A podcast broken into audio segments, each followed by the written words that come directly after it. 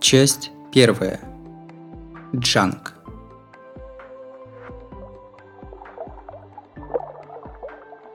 Небо было так близко. В момент пробуждения мир окутался водой. А-а-а, и небо стало морем. Солнце белого цвета. Цвет переливался в потоках, омывая меня, омывая каменное помещение. В яркую синеву вдруг выметнулась черная рыбья тень. В море над головой плавала огромная рыбина. Скользнула по белым солнечным лучам, больше двух метров в длину. Если судить только по силуэту, это натуральная акула. Но что за рыба на самом деле, непонятно. Если спросите, бывают ли пресноводные акулы, я не найдусь, что ответить. Да и понять бы сперва, оно и правда рыба? Тень начала удаляться. Может, ей не понравился мой взгляд? И вот она совсем пропала, в еще более глубоких водах. Небо с землей поменялись местами, но это привычный вид. Ничего такого. Потолок стеклянный, а вверху аквариум, вот и все. Или лучше сказать, что эта комната располагалась под огромным аквариумом. Это подземелье, и море над головой никакое не море, а просто старый водный резервуар. Безумная подземная комната с потолком-водоемом, как будто сошла со страниц учебника по истории. Словно комнату средневекового замка взяли и как есть перенесли сюда. Это окраина города Сикуры. Вокруг лес. И здесь живет Карё Кайе. О, Арика, ты проснулся? В самом центре комнаты стояла кровать с балдахином, откуда донесся бесцветный голос. Лица отсюда не было видно, оно в тени, но голос принадлежал хозяину помещения. Если не смотреть вплотную, не увидишь. С таким расчетом и была установлена его кровать. Подземелье квадратное, выполненное в форме огромной коробки. Потолок из стекла, кругом каменные стены, словно выложенные кирпичом. Во всех стенах есть двери, но я открывал только южную, потому что она – выход. Интерьер выглядит практически нежилым, из электроприборов только маленький холодильник в углу. По всей комнате разбросан антиквариат без всякого порядка, и выглядит это скорее как груда хлама в сарае. «Прости, я спал. Что-нибудь нужно?» «Ничего. Но раз проснулся, поработай. У меня горло пересохло, подай воды». Должно быть, из-за дурного сна я проверил, на месте ли шея, потом поднялся с софы. В этой комнате не было водопровода. Под водой подразумевалась дистиллированная вода из холодильника. Ее там было много. В углу комнаты горой лежали глобусы. Через них я неспешно пробрался к холодильнику, открыл дверь одной рукой. Блин, почему тут все желтое? Тут только химия осталась. Сойдет. Бери грейпфрутовую. Жизнерадостная личность, хоть и лежит все время. Еще поэнергичнее меня, что может объясняться нежеланием заставлять меня чувствовать неловкость. Если человек во всем придирчив, то мне с моими привычками лопать все подряд осталось недолго. Ну, люблю я джанкфуд, люблю.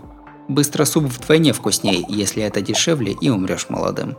С тоской вспоминая цену разбавленного газированного сока в фастфуде, я налил в дорогущий бокал что-то уныло-желтое. В зеркале рядом с холодильником отразился однорукий парень. Картина печальная. У него, меня, не хватает левой руки, а должна бы быть. От предплечья вниз пусто. Пришло в голову: «Однорукий бандит!» Но шуточками неудобства инвалидности не исправить. Я потерял левую руку два года назад. Потерял так начисто, что хочется спросить, как же так красиво вышло. К счастью, я отделался лишь рукой, и моему здоровью больше ничто не угрожало. Полтора года реабилитации, и я свободен. Поиски работы раздражали, но однорукому мне жаловаться было не на что. Я понемногу стал копить на старость, и мне кажется, что с этим местом мне весьма повезло. Единственное, что меня беспокоило – это невозможность самостоятельно завязать шнурки. Скорей, скорей, Арика Экшен запаздывает. Я закрыл холодильник и поспешил к ноге эгоистичного босса. Как-то неприятно мне. Похоже, шею отлежал. Спасибо. Последний раз я пил пять часов назад. Владелец комнаты чуть приподнял голову и принял бокал. Черная искусственная правая рука. Карё Кайе в один глоток непрерывным движением влил в себя желтую жидкость. Благодарю. Так, а тебе что-то плохое снилось? Что там было? Что? Ощущение, словно пересмотрел скучный ночной сеанс, хотя... Хм, ты не поймешь такое сравнение. Посочувствовать, наверное, не смогу. В кино я не ходил, да и вообще. Разве ночные сеансы бывают веселыми? Бывают, сэр, полно таких. Думаешь, ночью крутят третьесортные киношки, которые только за полночь выгодно показывать? Дурак, что ли? Последнее время мне как раз тупо интересно смотреть ночное. Хотя не буду же я все это рассказывать тому, кто вообще про кино не знает. Ладно, плохой пример. Просто приснилась старая гнусная история. Хм. Кайе, хозяин подземного помещения, озадаченно посмотрел на меня. С первого взгляда ясно, что рука у него – протез. Изящная, как у манекена, чернильного цвета искусственная рука. То есть он такой же безрукий, как я, однако балагур и баловник из него на несколько ступеней выше. По возрасту ему можно дать четырнадцать-пятнадцать лет. Шелковистые длинные черные волосы и сногсшибательные для любого парня точёные черты лица. Увы, мужского пола. Я сам сногсшибательный, знаю, о чем говорю. Зовут его Карё Кайе. Говорить неудобно, я сглаживаю до Кайя. Вот этот сходящий за настоящую принцессу, когда молчит мелкий засранец, произведение искусства по капризному попущению бога. И заодно улика в деле дурного вкуса того же бога. Ну и о чем этот гнусный сон? Интересно ведь, когда такое несколько часов показывают. Ты так морщился, Арика. Я вообще удивился, как ты можешь при этом спать. Он развлекался. Он только и делал, что скучал весь этот год, а потому цеплялся за любую интересную мелочь. И я же сказал, гнусный сон. До сих пор в груди колет, не заставляй вспоминать. Я там чуть не помер. Да помер наверняка после такого-то. Шея-то круть. О, ты видел сон о своей смерти? А, вот почему ты орал «спасите» и «хватит». Эх, мог бы еще немного поспать, было бы интереснее. В смысле, ты хотел послушать мою предсмертную агонию? Гад ты! И вообще, если понял, что у меня кошмар, так разбуди. Или что, тебя забавляет смотреть, как люди мучаются? Вставляет от мужских стонов? М-м. Раз на раз не приходится. Но да, это было забавно. Не знаю, что там за старая история, но ты во сне говорил бессвязно и весело. Ох-ох. Эта бесстыдная и нескромная, прекрасная истинная суть меня вполне удовлетворила. Радостно заулыбался, мол, спасибо, было вкусно. Блин, я опять засмотрелся. Что меня злило, так это то, что я засматривался. Но ведь восхитительная улыбка. Мужику ничего с этим не поделать. Я его ненавижу, но его улыбку обожаю. Когда-нибудь эту дилемму надо будет решить. Как так можно вообще? Если подумать, что же получается? Я два часа кряду подвергался насилию? Ах ты садюга, устроил тут извращенную игру в игнор. Лучше раскошеливайся на премиальные, если не хочешь на нары. Двухчасовой отдых в отеле стоит пятьдесят тысяч йен. Э, стоп, пятьдесят тысяч за человеческое достоинство – это много или мало? Хотя ценник не налепишь. Это моя фраза. Послушай, я купил твое дневное время. Как я его использую – мое дело, а ты должен отвечать ожиданиям нанимателя. А Арика совершенно не общается со мной. Есть же у меня право убивать время, анализируя твою сонную болтовню. Недовольно хмыкнув, он отвернулся. Убивать время. Для Карё Кайе это, наверное, проблема всей жизни. Он не мог выйти из этой комнаты, то есть без чужой помощи он из постели не поднимется. Причина проста. Все четыре конечности Карё Кайе – искусственные имитации. У бога черный юмор. Дав Кайе до предела прекрасный облик, он дал ему до предела несвободное тело. Если я без одной руки робот-злодей, то Кайе без конечности вообще, наверное, император армии тьмы. На данный момент моя работа состояла в том, чтобы по утрам прицеплять Кайе протезы, а вечером снимать. Так я зарабатывал на восемьдесят процентов жизненных расходов. Круто! Такое мог делать даже однорукий я, но как-то все это не здорово, перед людьми стыдно. В каком-то загородном подземелье обкрадывать ребенка, который сам о себе позаботиться не может, звучит похуже сутенера. Впрочем, этот император армии тьмы родился в богатой семье, так что моя зарплата ему, что подача уличному музыканту. Кайе до самой смерти не будет стеснен ни в одежде, ни в еде, ни в крови. У него даже есть идеально подходящие ему протезы. Если он их надевает, то может делать почти все. Он в первый день вообще хотел сам потопать в туалет. Вот такие качественные протезы и использовал наш папенькин сынок. Но их потенциал и ощущения от их носки – разговор особый. Похоже, никакие протезы рук и ног Кайе не подходили. И обычно он вот так вот лежал в постели. Да, искусственная рука – тяжелая, болезненная штука. Сегодня Кайе особенно не в духе. Он надел только левую ногу и правую руку. А значит, я посмотрел в угол комнаты. Ага. В углу сидел черный пес. Видок, как в книжках с картинками про демонов. От рождения лишенный глаз, черный пес за всю жизнь ни разу не видел света. Но не следует его недооценивать. Когда этот пес загоняет добычу, то движется, пользуясь чужими глазами. «Арика? Ну же, ты правда в норме? На тебе лица нет, попей, расслабься, ладно?» «Есть, есть на мне лицо! Можешь не носиться со мной, спасибо! В детском холодильничке, где ни минералки, ни пива, мне ловить нечего!» «Тогда, я не знаю, поешь? Ты наверняка голодный». «Ты что-то не то говоришь.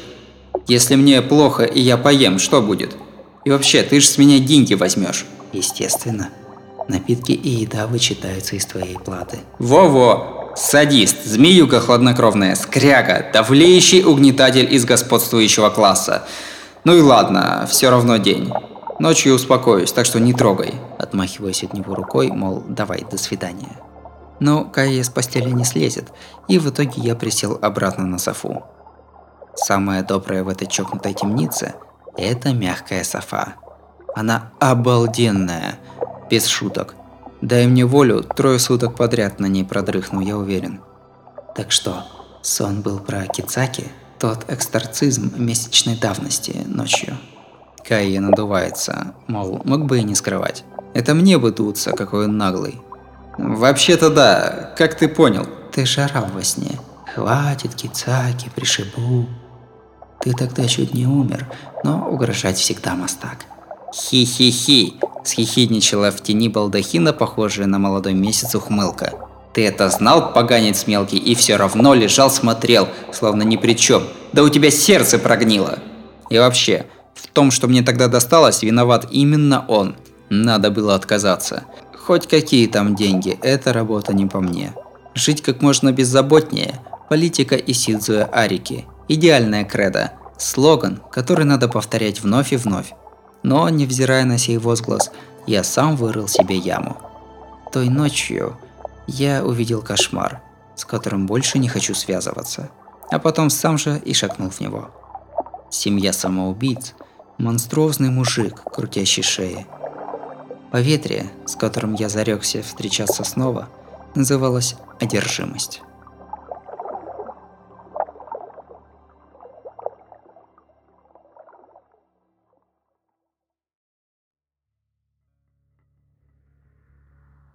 Кажется, эти симптомы начали признавать официально лет десять назад.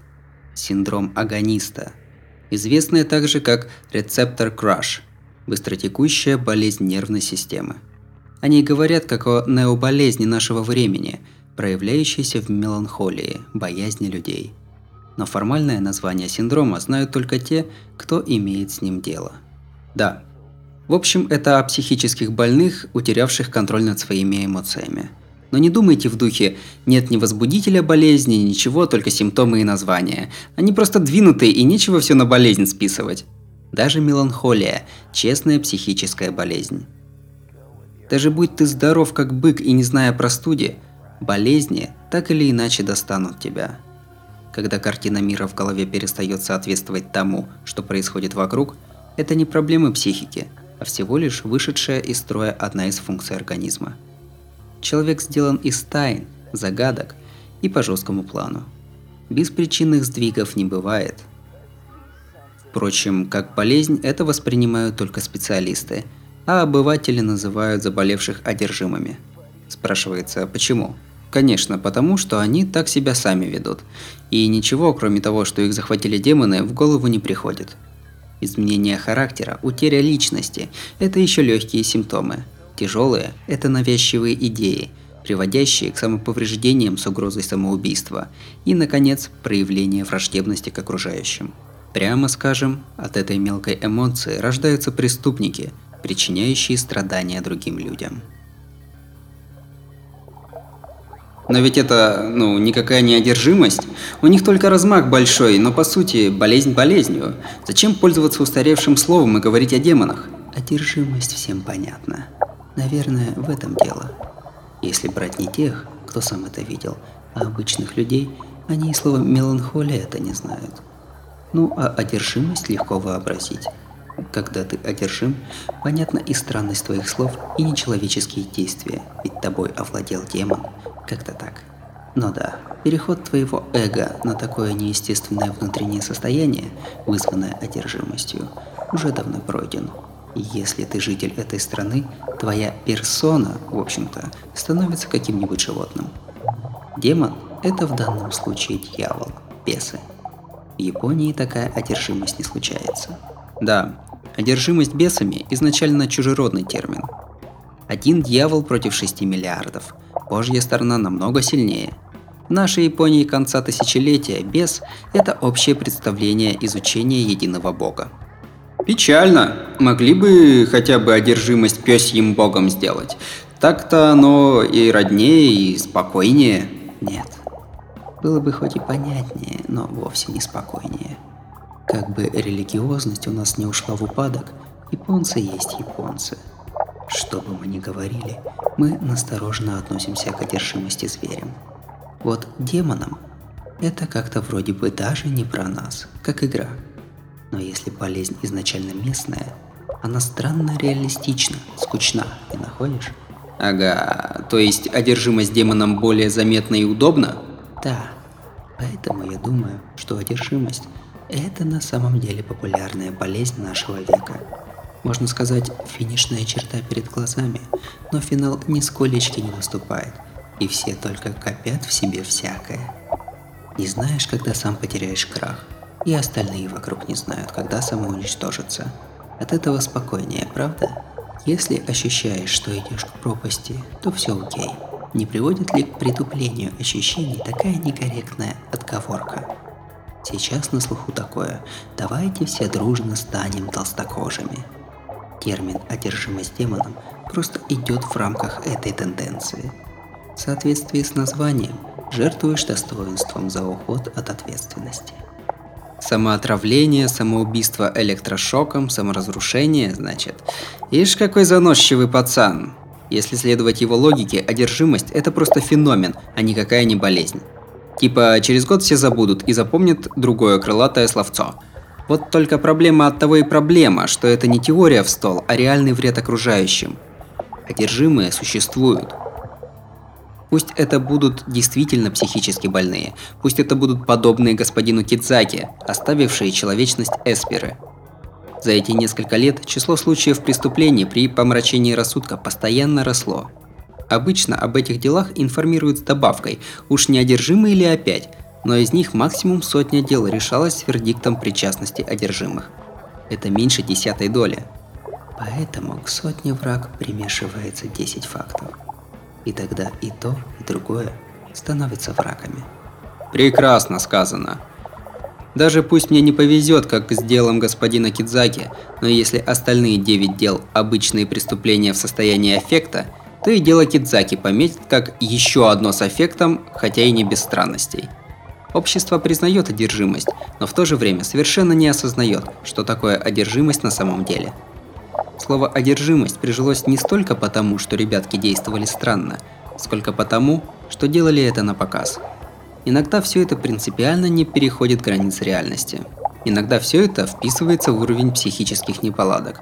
Но есть дела, переступающие черту и становящиеся сверхъестественными. Например, человек, свободно крутящий головой, да еще и других в это втягивающий. Здесь действительно, кто посмотрит, подумает, что без черта не обошлось. Вот ведь идиотизм. Какие еще демоны в эпоху крайней сверхпросвещенности?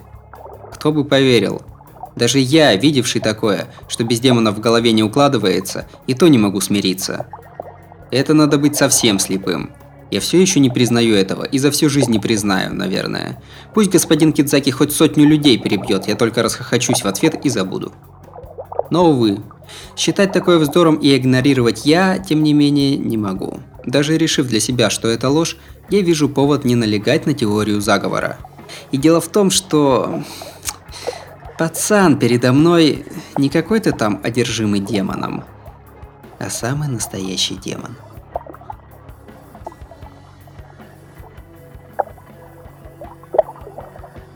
Слушай, ты знаешь, где граница между настоящим и поддельным? А? Чего граница? Одержимости. Разница между настоящим одержимым и фальшивкой. Разница между просто болезнью и не просто. И я вспоминаю, что произошло в доме моего соседа месяц назад. Отоспал шею. Больно. А тогда... Как я справился тогда? Хм... Начать с настоящей или фальшивой одержимости? Нет, хватит с меня демона лекций. Мне все равно, настоящий ли этот популярный бес. Я спрашиваю, как и почему демоны овладевают людьми. Да ну, скучно. И говорить незачем, за какими людьми охотятся как настоящие, так и фальшивые бесы. Разумеется, они издавна обожают нищих духом. Чего? Ты порядок не перепутал? Сначала одержимый, потом душевная травма. Ты же сам говорил, одержимость – болезнь. Мог бы и сам додуматься, если бы дал себе труд. Эпидемии начинаются с людей со слабым иммунитетом, так? Если ты физически слаб, с подорванным здоровьем, легко подхватишь болезнь по внешним факторам. Если это верно для тела, верно и для духа. Добрый ты, Арика, хоть и говоришь бог весь что. Наверное, ты не допускаешь, что над слабыми издеваются по той лишь причине, что он слаб. Но тут никуда не деться. Ведь демоны не могут овладеть никем, кроме изначально слабых людей. Сказал с гордой мордой. Что мне не нравится, да вот это его привычка. Кончай уже тешиться иллюзиями насчет чужих характеров. Вот как. Значит, одержимые сами виноваты. Значит, не говоря уж о телесном здоровье, собственно, слабость личности и есть неизбежная мишень для всех бесов. Ага. Слабые и становятся одержимыми. Ведь это не от слабости духа, а лучше сказать от среды, что окружает и ослабляет этих людей. Хотя психика находится внутри человека, но изменяется она от внешних факторов. Семейные проблемы, отношения с чужаками, которые обычно зовут друзьями, самооценка в рамках общества. Если отравить колодец, то потравятся и все жители деревни. В результате страдает психика, рождается состояние несоответствия обыденному обществу. Не человек создает среду, среда создает человека. И тогда в едва успевшей ослабнуть психике поселяется бес. Ведь, продолжил Кайя, демон радуется всякой слабости. Если слабость – это парник, то он будет развивать эту слабость что из сил. Едва утерянная социальность будет потеряна полностью. Приведу пошлый пример. Пусть человек говорит, что если его любимой не станет, он не сможет жить. Это не более чем приготовление в противовес нахлынувшей тоске, результату. Но в случае одержимого он действительно совершит самоубийство. Так печально, что хочется умереть, но умирать-то страшно. Эти мысли нормального человека. Но одержимые не такие. Они скажут: «Не хочу грустить, придется умереть». У них нет страха за будущее. Самые страшные люди – те, кто не думает ни о накопленном прошлом, ни о будущем, а видит только настоящее. Видят только то, что есть, да? Пожалуй, если не задумываться о завтрашнем дне, то все дозволено. Если есть только сейчас, можно делать, что хочешь. То есть, такого будущего, как смерть, они не боятся. Скорее, ребята опасаются живущих настоящим самих себя. Это значит, нерешительность к смерти и гнев к жизни у нас с ними диаметрально противоположны? Да.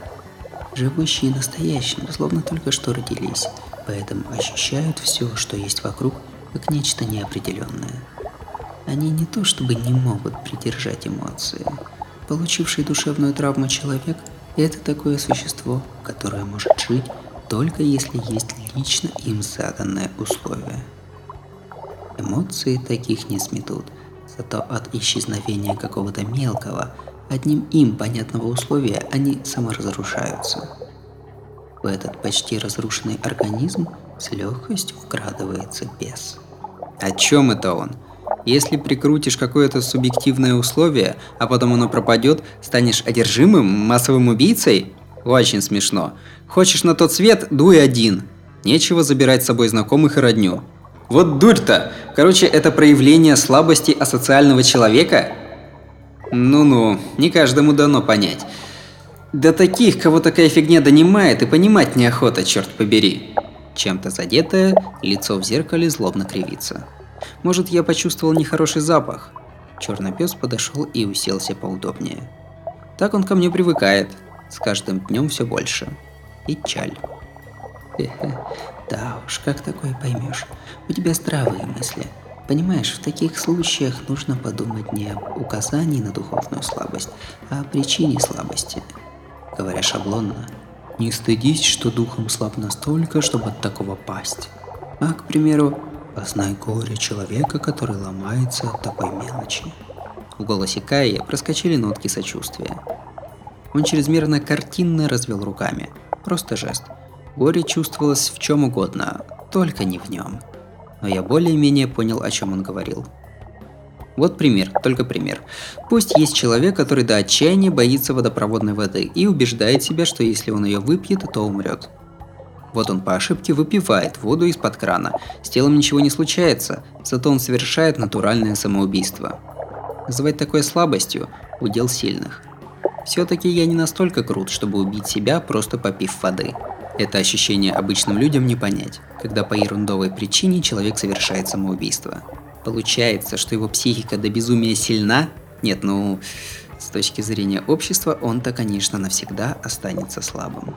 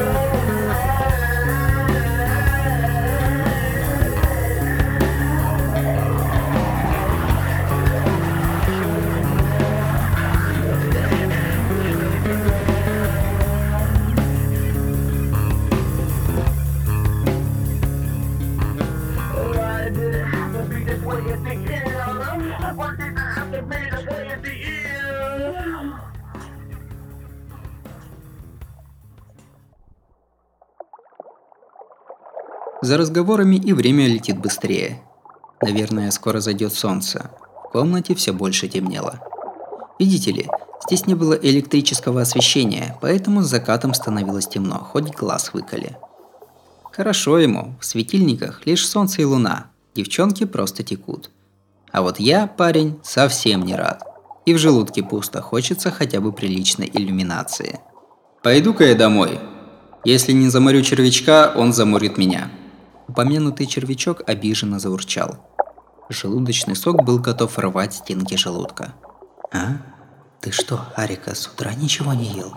Если днем при тебе не ел, то ничего. Да не то что с утра, а со вчерашнего вечера. Ого, серьезно? Ты что, и так нездоровый, да еще голодаешь? Кстати, у меня тут есть кое-что. Будешь? Не буду. Здешняя манна не по мне. В основном из-за цены. Когда человек ест непривычное, у него болит живот, сам видел. Да ладно, не груби. Однако, если серьезно, ты и правда как-то бледен. Не на диете случаем? Не ешь, а только пьешь и не закусываешь? Иди ты! У меня нет денег, ясно? Да, мне всегда не хватает, но последнее время мои дела в самом деле плохи. Здешняя моя работа оплачивается раз в месяц. Проклятый Кайе ненавидит всякие там авансы и премии. Ха-ха-ха, чтоб ты сдох, жмот! А, всего-то. Нет денег, иди найди работу. Просто помоги мне с протезами, а потом работай где хочешь, разве я против? Вакансий нет. Что можно делать одной рукой, не грузя голову? Фантазия рисует что-нибудь? Есть кое-что, Арика. Работа только тебе по плечу. Можешь, как с Кидзаки, собирать одержимых. Он тебе ведь сделал перевод? Ну, сделал, только Матасан забрала. Типа, волонтеры денег не берут. Но Кидзаки-то сам в долгах был, так что... Вспомнил. Потом я эксторцировал демона из человека головокрута Кидзаки, и он вроде меня благодарил, плача, что я де мог бы сразу уж его убить. Так что больной орган господина Кидзаки, сделавшего самое жалкое в мире лицо, попал черному псу на... Э, Кайе, а ведь тогда собака... Да-да, я про этого собаку-убийцу. Смотри-ка, Арика, ты тоже разобрался. А? Какой еще собака-убийца? Э, ты забыл? Тогда в седьмой раз объясню. Кажется, с месяц назад был такой человек, ловил собак, там кошек и убивал. Вот так вырывал кишки напрочь, выбрасывал, а шкуру клал в бак для сгораемых отходов. Поначалу это были просто слухи, но где-то две недели назад обнаружился очевидец, который горячо доказывал, где попало, что это одержимый. Я достал из кармана блокнот, проверил двухнедельной давности страницу, последнюю неделю сентября. Быстрым почерком написано «не о чем писать». Не знаю я такой истории. Какой собака-убийца? Ты вообще какой эпохи, Кент? У нас сейчас и в последней подворотне собак-то не найти. Если где-то и остались, то в деревнях, в горах. Но ты ведь знаешь, что если человек убивает животных в горах и полях, это называется охота. Да нет же, не бродячих животных, а вполне себе домашних. Вроде бы сначала он ловил сторожевых собак, а сейчас даже влезает в дом и оттуда ворует. Благодаря ему в Сикуре резко перевелись домашние собаки, и ночами стало тихо. Кстати, вчера ночью наконец-то заткнулась задолбавшая, скулящая псина соседа. Э, ну и что, его загребли? На данный момент след потерян. Полиция его ловит, ставит сети, но не всерьез. Как ни крути, а страдают-то одни собаки с кошками. Если верить очевидцам, он весьма темная лошадка, да и слабенький. От Матасан, может, достанется одна бумажка. Ну что, Арика, возьмешься? Нет, неинтересно, и Матасан никаких денег мне никогда не даст. К тому же, даже пусть он одержимый, но жертв-то среди людей нет. Пока нет, да? Чувствуется отсидка в клинике. Заранее не решаешь. Еще и подслушал. Это какие уши надо иметь? Иди нафиг! Это полная ерунда. Увы, у собак нет друзей, пусть он хоть шубу из щенков сошьет, какое мне дело? Ох и жестокий ты, не жалко тебе щенят. Ты так говоришь, будто они люди. Мстить должны существа того же вида. Хочешь ловить, найди патрульного и гоняй его. Ох, даже так. Скучный ты, нельзя так активно отказываться. Во время возни с Кидзаки ты так радовался деньгам. Арика, может, ты что-то скрываешь? Например, что ты знаком с этим собакоборцем? Вот и доказывай, что не верблюд. Лично в моем списке недоверия на втором месте я сам. Проверяю записи месячной давности. После дела семьи Кидзаки из смешного была вот такая строка. «Юкио, переедаешь, худей! Осторожно, уксус!» Вот. Запись недельной давности. Однако, ничего не понимая, еще сам писал. Кайе жалобно приложил палец к рту, желая прочитать мои записи, но это тайные записи, их нельзя показывать другим. Даже если он отдаст взамен дивный протез, где каждым пальцем можно пошевелить, не покажу. Хотя, конечно, я такой протез хочу прямо сейчас, так что душу готов продать. Ну так что, знаком? Сказал же, нет, хватит про меня у меня спрашивать. И еще, я больше не стану слушать про унылых одержимых. Если буду, то как сейчас днем, когда солнце есть. Убираю заметки. Так, до заката еще полчаса. Все, предел. Работа на сегодня закончилась. Пока. До завтрашнего утра. Провожаемой дежурной фразой я вышел из подземелья. Накрепко закрыв дверь, прошел узкий каменный коридор и поднялся по лестнице.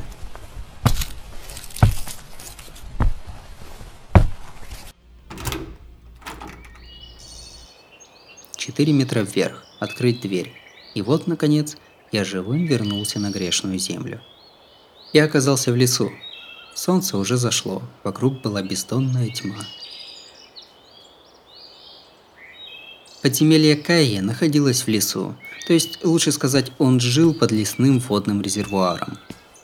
Резервуар сам по себе походил на замковое укрепление, окруженное стенами, вверх которых можно было увидеть только если задрать голову. Огромная десятиметровая четырехгранная призма была заметна издалека. При всей своей загадочности, это был просто экстренный резервуар, поэтому рядом установили целый один высокий фонарный столб. Освещенный фонарем цементный куб не дать не взять космический корабль. Настолько странное сооружение стоило бы занести в туристический путеводитель, однако про этот резервуар никто не говорил. Даже в мэрии, похоже, о нем не знали. Только старые пожарные могли что-нибудь о нем припомнить. Однако даже эта банальная эрудиция не даст предположить, что под резервуаром есть тайная комната. Об этом знаем только мы с Матасан, ну и еще некоторые пострадавшие от демонов. Серьезно, что он вообще такое? С владельцем подземелья, Карё Кайе, мы познакомились два месяца назад. Когда я выписался и искал протез, Матасан сказала, что знает одного такого любителя редких протезов и познакомила нас. Я ни на что и не надеялся, да и Кайя принял меня в гости просто по прихоти. Протезом-то он как раз не поделился, зато предложил работу.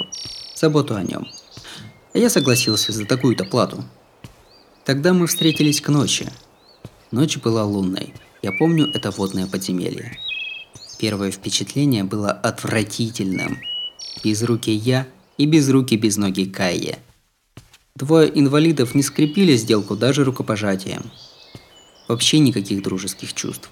Как только я его увидел, меня затошнило. «Не связывайся с этим типом! Тварь перед тобой отличается ото всех, кого ты видел раньше!» Вот что говорило мне тело, когда в каждом сосудике забурлила кровь. Ведь у него же ни рук, ни ног, ему хреново. Когда просто смотришь, как кому-то хреново, расходуются ресурсы организма. Я выписался другим человеком, моим твердым девизом стало «хочу жить как можно проще». И с такой личностью, от одного вида которого устаешь, я дружить не хотел. Но теперь я прихожу к нему каждый день, точка. Правда, почему мне вставило согласиться? Ради денег звучило разумно. Предложение Кайя было притягательным. Синекура, к оплате претензий никаких. Утром и вечером я просто нацепляю и снимаю протезы, получая двести тысяч в месяц. Это слишком красиво. Бессердечный друг сравнил мою жизнь с сутенером. И что-то в этом есть. У меня на груди висит значок «Белый человек». За десять минут пешком я вышел к дороге. Лес только звучит пространно. По размерам он вроде среднего университета, его за час можно обойти кругом. Даже покидая сень деревьев, огни цивилизации ближе не становятся. Больше половины этого города – горы и поля. Сколько ни заплатить за билеты на поезд в центр столицы, быстрее двух часов скоростной электричкой не доберешься. Вот какая-то дыра. пять километров от станции, и ты погружаешься в красоты природы. Никудышное место для модных сейчас домоседов Хикикомори. Комната Кайи под землей. Там и мобильный не ловит, и радио только помехами. Его единственное средство общения – черный телефон где-то в подземелье. И когда я говорю «телефон», вычеркиваем сотовый. Проверяю свой мобильник. Электронной почты нет, смс нет. Время – ровно семь вечера. Автобуса я откровенно не дождусь. Прямо на выходе из леса – гострасса, а на ней – маленькая остановка, но последний рейс был в шесть. Теперь мне долгий путь. пять километров до холма Сикура, да еще два километра до станции. Голодный желудок будет против. Работай усерднее, городской автобус.